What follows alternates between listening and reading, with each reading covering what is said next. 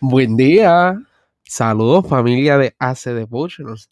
Aquí su compañero Jaime Narváez en otro episodio de Aprendiendo de ellos. Estos episodios se estarán compartiendo todos los martes y los jueves, así que no te lo pierdas.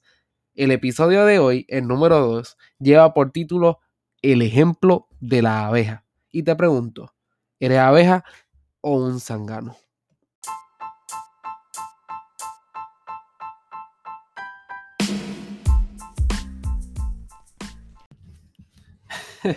sí, escuchaste bien. Dije zángano. Y si eres boricua, muchas veces esta palabra se utiliza para insultar levemente a alguien, pero no te preocupes. Yo no vengo a insultarte aquí. El zángano es un tipo de insecto y ya más adelante verás cómo se conecta todo con el ejemplo de la abeja.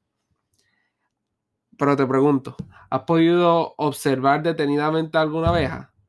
Maybe en algún documental, maybe viste la película animada de B-Movie, no sé cómo, si has podido tener. Sin embargo, si lo has hecho, has notado que las abejas tienen una vida llena de trabajo. Entonces, algo súper admirable de la vida de las abejas es que su instinto las lleva a trabajar sin cesar, con perseverancia, con diligencia, son conocidas por su productividad. Sin embargo, su vida no es muy larga. Ellas no duran más de 50 días. Y durante ese tiempo producen aproximadamente 25 gramos de miel. Y para los que les gustan los datos de los animales, los datos interesantes, aquí te traigo uno. Para producir medio litro de miel, las abejas hacen 2.700.000 viajes de flor en flor y recorren 8 millones de kilómetros. Estos datos aportan más para probarte cuán diligentes son las abejas. Sin embargo, te estaba hablando ahorita del zángano. En comparación a la admirable y a la trabajadora abeja, encontramos al zángano un insecto macho que es un holgazán o un vago, como decimos por acá, que no trabaja y vive del trabajo de otro. Qué contraste, ¿verdad? Como que esa comparación entre la abeja, la trabajadora, la productiva versus el vago del zángano. De forma general, probablemente esto lo podemos ver en nuestra sociedad también. Esto es una realidad de vida.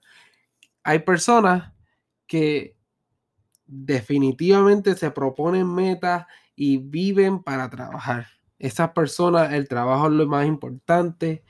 O simplemente este tipo de personas que se propone metas y tiene todo organizado para poder cumplir con sus metas, con su trabajo.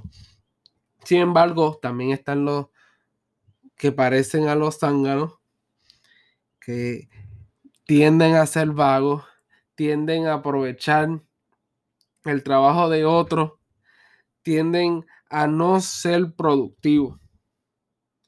¿Cuán diferente eh, sería el mundo si todos siguiéramos el ejemplo de la abeja? Si todos fuéramos productivos, si todos estuviéramos decididos a cumplir con una misión, a cumplir con la meta. Fíjate, probablemente las abejas no saben que van a durar 50 días, pero en esos 50 días ellos lo dan todo.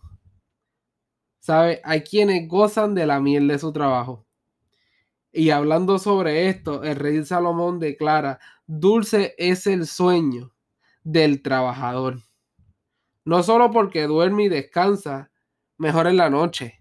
O sea, no es porque tiene un mejor sueño literal, sino que además durante el día disfruta de tranquilidad y satisfacción por su trabajo y productividad. Yo he experimentado la satisfacción, ese feeling de tranquilidad de que yo aproveché un día, de que yo hice mis trabajos, de que completé mis tareas, yo como estudiante, haber hecho por lo menos dos lecturas. Eh, y un trabajito y haber atendido en todas las clases online. El yo aprovechar mi día y ser productivo trae tranquilidad, trae paz y literalmente siento cómo me ayuda a tener una mejor conexión con Dios. Sin embargo, Salomón también le habla a aquel que tiene el espíritu de zángano. Y en Proverbios 6:6 le dice, ve a la hormiga, oh perezoso, mira sus caminos y sé sabio. Dios bendice a aquellos que son diligentes, aquellos a quienes en el cumplimiento de su deber proponen ser productivos. Entonces, ¿sabes qué? Vamos a darle con todo hoy.